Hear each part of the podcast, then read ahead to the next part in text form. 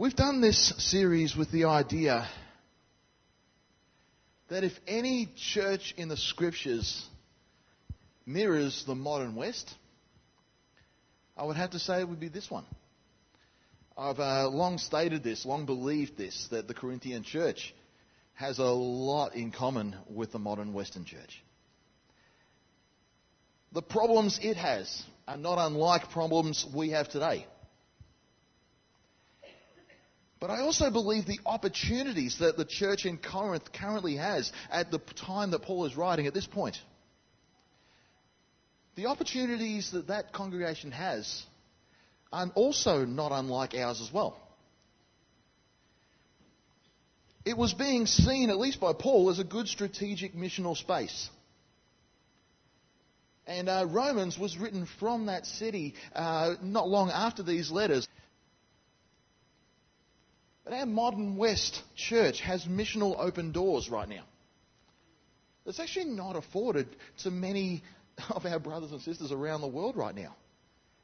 We have open doors that people that, that are still remaining open. Other churches, other congregations around the world are not so fortunate with their faith expression. But the key for this mission thing working is that the place where mission comes from needs to be found in a whole and mature place. For the Corinthians, getting to that place has hit a lot of roadblocks. We saw a few weeks ago that Paul was getting urgent with the Corinthians. Today's message, we're going to see why. Back then, we saw him using the language of the father of the bride, calling a betrothed people to remember what and who they have been set apart for. We've also seen the last few weeks, Paul has doing what he considered to be stooping to the level of the false teachers and their fickle Corinthian audience by being somewhat boastful for a few paragraphs. We know this didn't sit well with him. And it shouldn't. And it shouldn't sit well with modern pastors either. But he did this in order to actually speak a language that the Corinthians seem to be gravitating to. Paul has already quietly demonstrated that the call of an apostle was on him and the Spirit was behind all that he did. And that should have been enough. And when he was in Corinth, it was enough.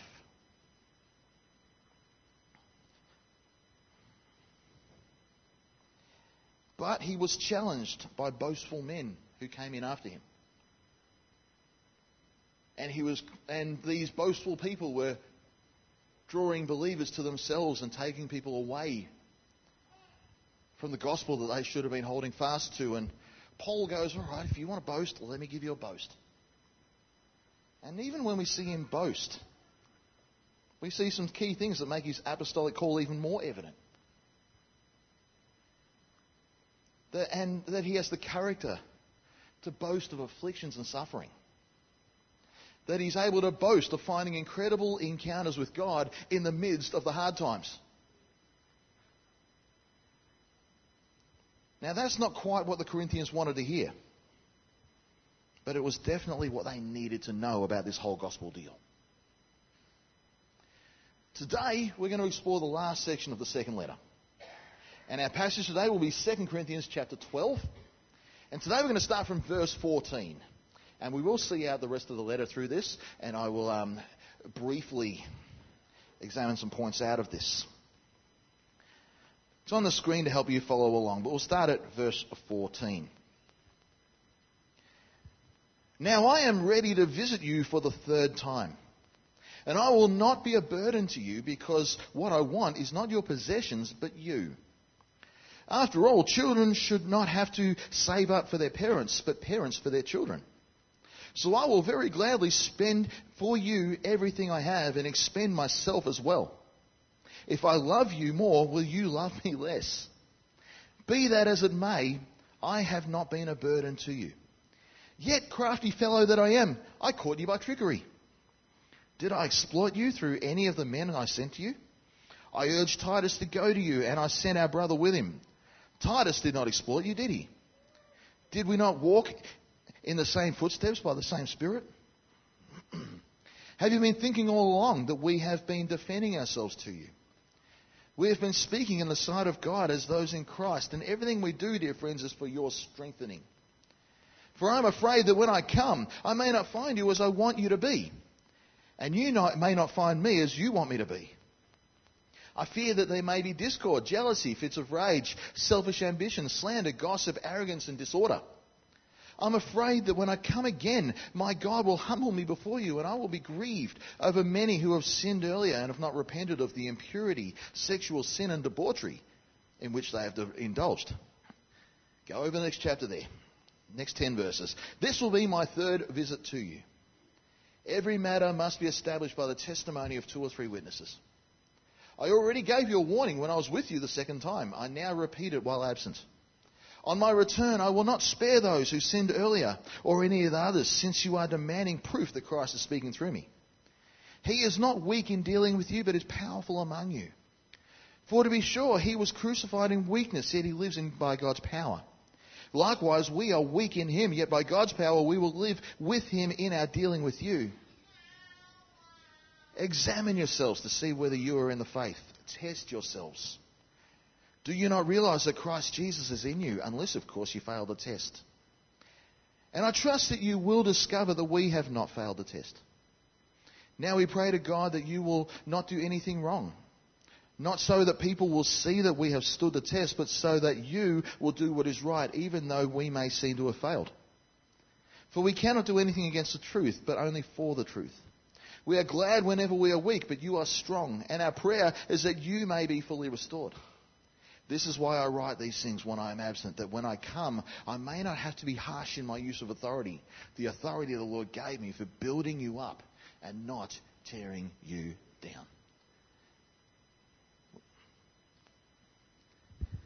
Now, in case you missed it, Paul is getting ready for the third visit. His first visit was an 18 month time where he established a church. That's documented in Acts 18. The, church, the second visit is undocumented, but apparently it was painful. The third one lasted three months and is briefly described in Acts 20. This visit that was coming weighed heavily on Paul because he wasn't sure what he was going to find. And as a pastor, I have to say, I feel his pain right now. There is so much anxiety in this field of work at times. You sow your life into something and then you leave it in the hands of another and you have to trust that they've got it sorted. It's a daunting thing to leave one ministry and, and leave that and, and then hear news of how that's going 6, 12, 18, 2 years, years later. Sometimes they go great. Sometimes, and I've heard the horror stories, ministries after people have gone can go absolutely pear shaped. We're about 18 months since Paul left here, and the reports from Corinth seem to be more of the latter. And this is his last call to get things into the order they should be. So, in today's message, and as a way of winding up the series, I'm going to break this down into two outcomes that Paul wants the Corinthians to consider. I know some of us have been walking all night, so hopefully we, can remember two things. First, that the environment of trust and affection is restored between him and the church. Paul's heart comes out in a really amazing way in this passage, but all through the letter. He's been criticized so much about his ministry, about the authority he holds, in the Lord, about his apostolic credentials, about the content and the nature of the delivery of his message. His integrity has been called into question. All these different things are being said behind the scenes. But he still holds his line about how he conducts himself in his ministry because he knows what he's doing to be true. Frankly, it would be much easier to do ministry the way Corinth was getting accustomed to. He could actually walk in and slot right in to what they were currently experiencing, and they would probably love him. He could come out all boastful because that would take little effort. He could tell grand tales. He could make huge spiritual promises. He could wow the crowd with flashy rhetoric. Paul was a smart cookie. Okay, he plays himself down a lot here, but one, he's a Roman citizen. Two, he's a very deeply educated Orthodox Jew. Three, he lived in Greek society. Four, he knew the Hellenistic poets. He quotes them. Five, he held his own in the Hall of Athens.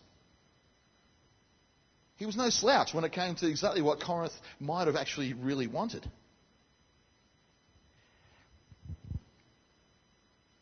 He could accept their finance because doing two or three jobs while pastoring a whole city, well, that would be a pretty full on task. So, you know, Corinth was probably a large church by now. They could afford him. He could preach a softer message and not address sin, and everyone would love him. He could promise their best life now. He could feed the consumeristic beast that was rearing its head. He could make a comfortable, missionless environment and enjoy a comfortable living doing that sort of ministry in that sort of church.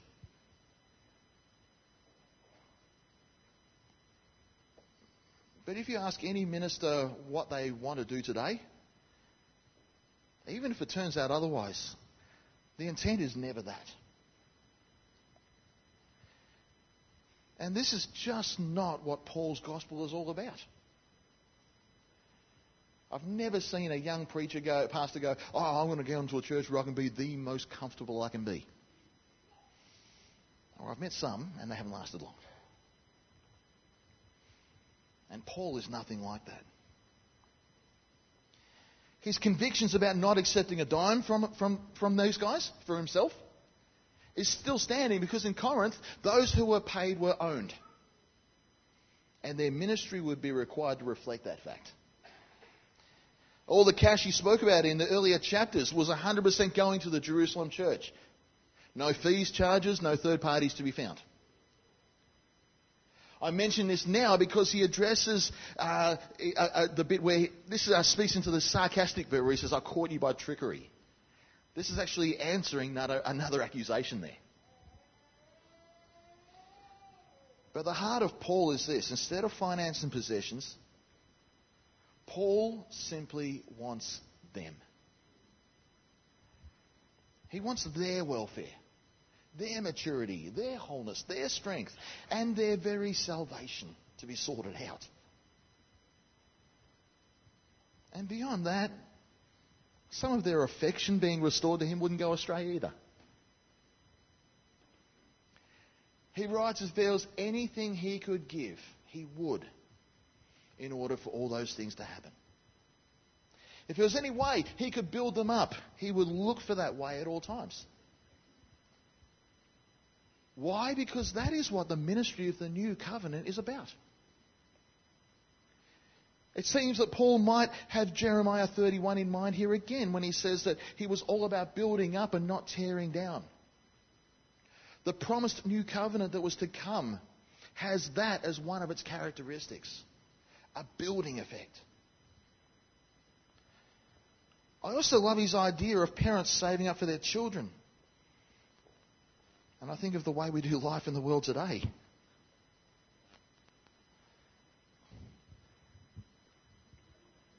Over the years, entire advertising campaigns have gone into the well known saying to spend the kids' inheritance. Winnebago, absolutely, uh, they went heavy with that, that idea at one stage, and someone's bought in. The one that makes me laugh is Harley Davidson used it as well.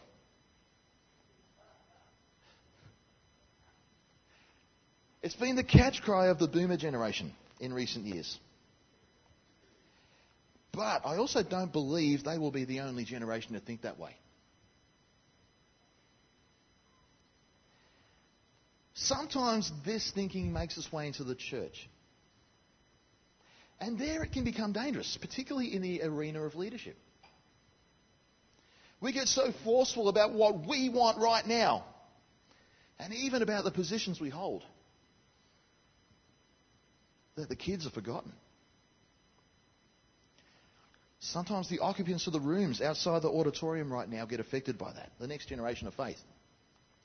Sometimes the potential babies of faith outside our walls are affected by that. Sometimes a new believer, and often it's the next generation of ministers. Because sometimes we just don't do so well with succession. The kid's inheritance is spent when everything revolves around our own comforts and needs with no regard for those to come. But we see here that Paul is holding the exact opposite view. He's saving up and spending all he has on those he is called to care for and raise up. And sadly, it's to the detriment of himself. I'll even expend myself in the process. Probably not good self care there. But you get what he means. I'm not going to hold anything back in my care for you.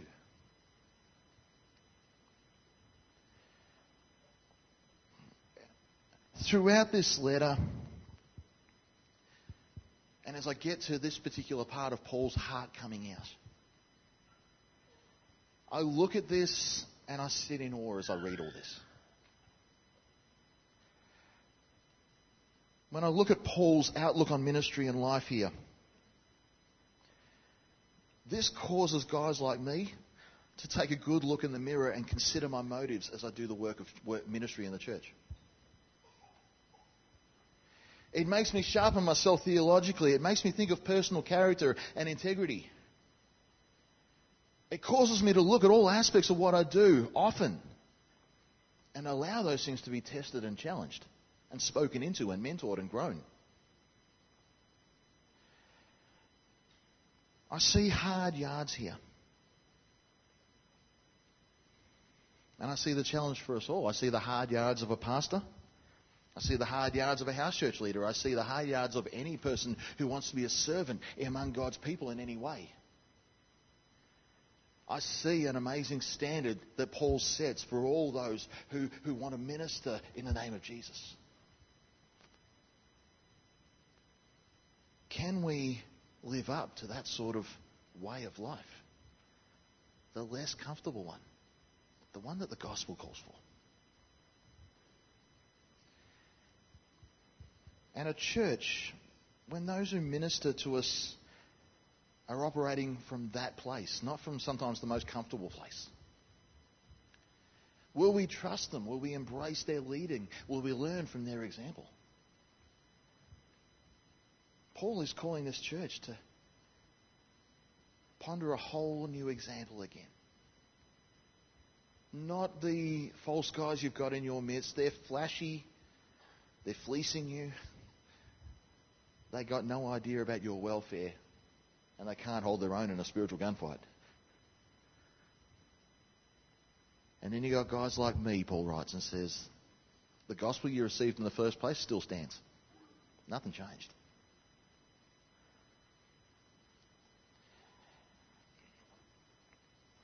The other outcome of the letter is this that the congregation gets back to living the way they should be. Being a Christian means that our lifestyle and our choices change. There is a difference in how we live our life compared to the rest of the world. But Paul states that he is fearful of what he's going to find in Corinth when he gets back there. There's snippets of joy and good tidings. There's good intent among the majority of the church here. There's some repentance. There's been some news of brave, righteous stance. But he's clearly worried about the overall state of the bride to be right now.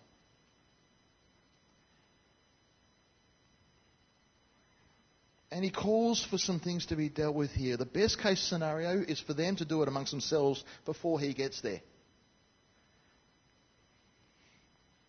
And as he writes this, we see what being a Christian should look like. First, he expects the interpersonal skills and the relationships of a person to be affected by their faith. Discord, jealousy, rage, selfish ambition, slander, gossip, and even arrogance. These things are to have absolutely no place among God's people. If we want all the juicy details and take pleasure in the shortcomings of others, if we'll walk over others to get what we want in life, if we're aggressive or arrogant, if we love a disagreement, if we like being the devil's advocate in situations, like he needs any more help in this world, then Paul shows us here that something is clearly wrong with our faith expression. It's unbecoming of the bride. That's the first bit. Paul's going to look for those things. And he's going to come with an air of judgment against those things. He's taken it seriously. And our moral compass should be pointed upwards too, to the things, the things that the Lord wants. They lived in a heavily sexualized environment, and so do we. To be called a Corinthian girl or a Corinthian boy was a pretty heavy insult back then.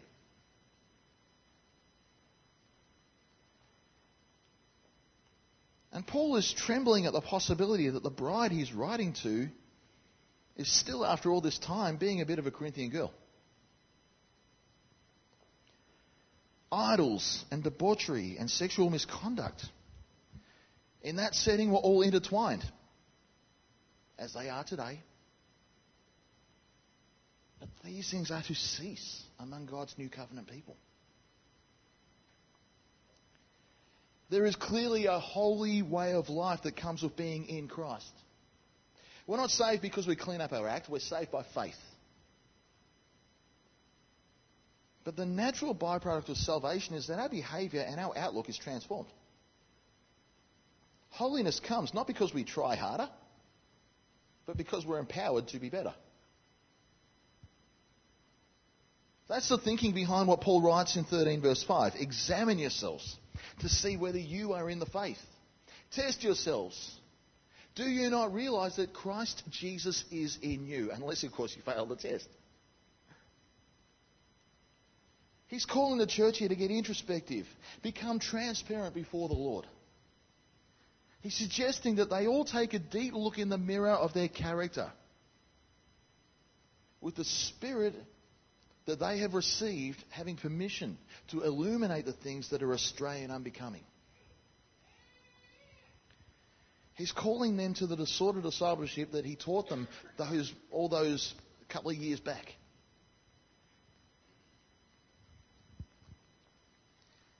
He's backing his own convictions, but he's also trusting the Spirit is still at work among them. So he's not just ordering them around. I love this. It's actually going, you've got the Spirit in you. Ask Him. Don't ask the guy down the road who's going to tell you the easiest answer. Don't listen to the feel good sermon where the, the soundbite is all you're going to get, not the substance. But instead, go and talk with the Spirit who is in you, who is Christ. He's not even asking them to go take my word for it. He's saying take the Spirit's word for it.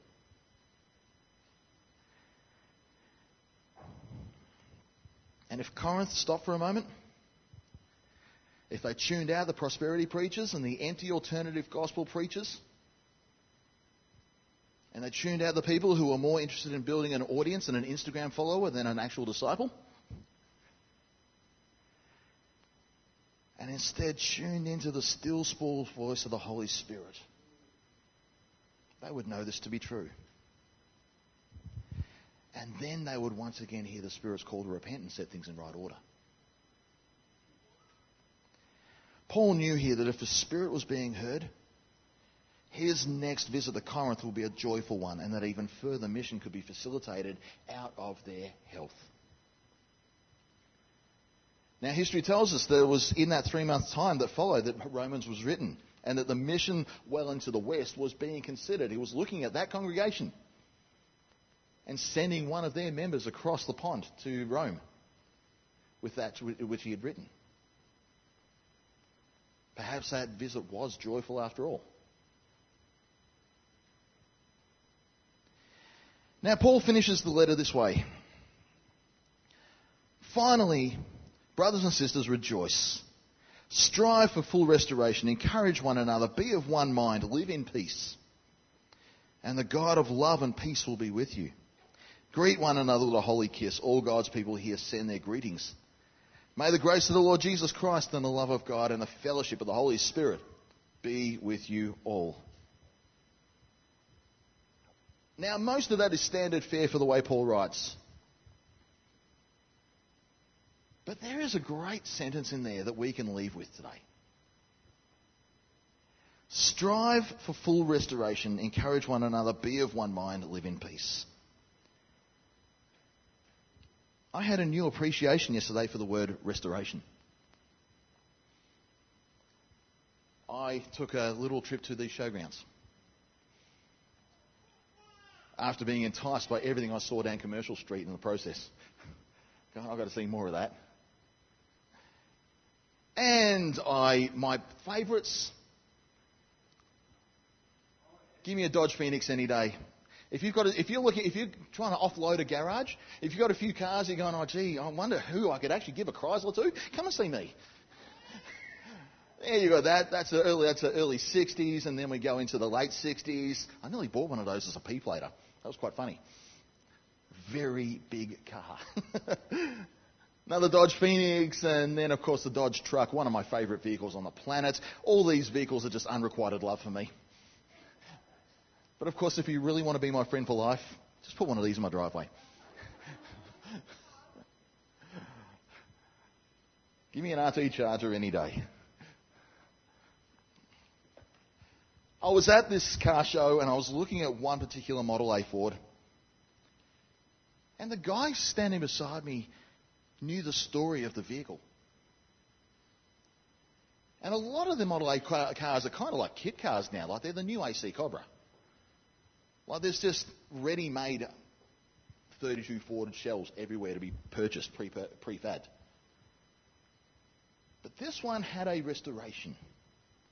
And the guy's telling me, he goes, you should have seen it when it was worked on first. It's taken him a couple of years. But every little piece of rust they found on it, they cut it out. They were savage with that thing. They had to cut it out and weld it and grind it and make it all shape and fit the way it was designed. Every single piece of restoration, even a little hole that big, was a labour of love.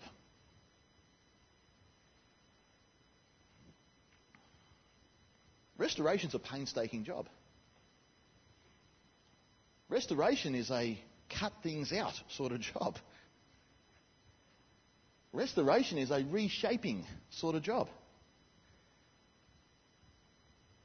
And it's a reminder of what the finished product is exactly how it's designed to be. Now, the full restoration we have, the striving for full restoration, I am still going to be a rusty, a rust bucket until I get to eternity, but I'm going to be better. There's going to be bits of me that's been cut out and fixed along the way by the Spirit. Same with you. We're all going to be restoration works in process. Full maturity is going to come, but that's going to come the other side of eternity. But Paul says to strive towards it now. Strive for full restoration. That means the Spirit needs permission to do some hard work in us. Uncomfortable stuff. Cutting, welding, reshaping. And as we do that, as we all strive for that, and as we all feel the pain of that at times,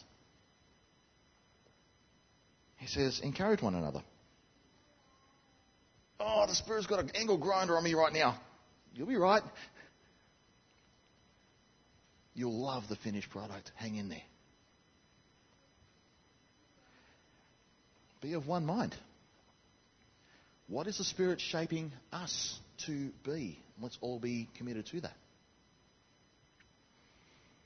And live in peace. That even if it's uncomfortable, we can still say, It is well.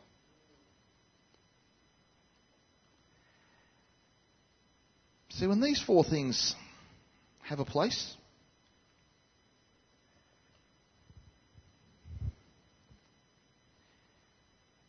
amazing things happen. When all those other wrong things have a place, the moral compass being out of whack, interpersonal relationships not in order, then those four things, and this sentence has no expression. But when the Spirit is front and the centre in all that we do, and all that we pursue, and all that we're striving for, this sentence can't not happen. As we close this series off, as I take into account the, the two letters that we've covered and the ground we've gone over, let me leave a few snippets of reflection with you. One, if you're a minister here, do it with reverence and awe of the calling you have. Make sure all that you do is motivated, inspired, approved by the Holy Spirit. Ensure you stay in the bounds of the true gospel in all that you teach and espouse. Be deeply transparent. Search yourselves often. And if anything is boast, boastworthy, it's only because Jesus did it, not you. Now you're going, ministers? Yeah, it's not just the pastoral team, not just the elders. Pretty much all of us.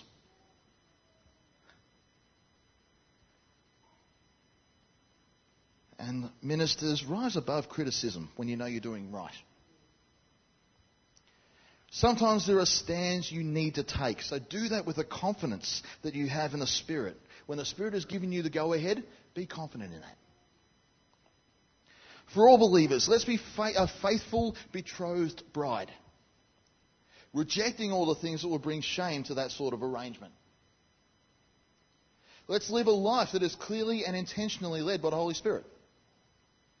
When that happens, our moral compass and our interpersonal way will naturally shift. Our disposition will change. Our outlook and our motivations and our priorities will all be transformed. And we will have a greater awareness of the important element of truth. So there's a lot of preachers out there giving mistruth or misguided facts. There's a lot of people working, you know, trying to uh, portray a softer gospel. That we live in a time today where we are information saturated and not all that information is right. But if we know the leading of the Spirit, we will know what to filter and what to work through there. Because the Spirit guides us in all truth. And when we lead that way, and when we follow the Spirit that way, and when we live in Christ that way, true radical living emerges out of us. In that we will be transformed radically, completely from the inside out. Striving for restoration. That's what it looks like from the inside out. I am being carved and reshaped in the image of Christ. And it's amazing what that radical way of life can look like. I'm going to leave it there. We've taken a lot out of this series been a lot of ground covered. For now, we're just going to pray, uh, bow in prayer and take some time to reflect. What does the Lord want to say to you at this time? I'll invite the band to come up as we reflect together now. So would you bow your heads?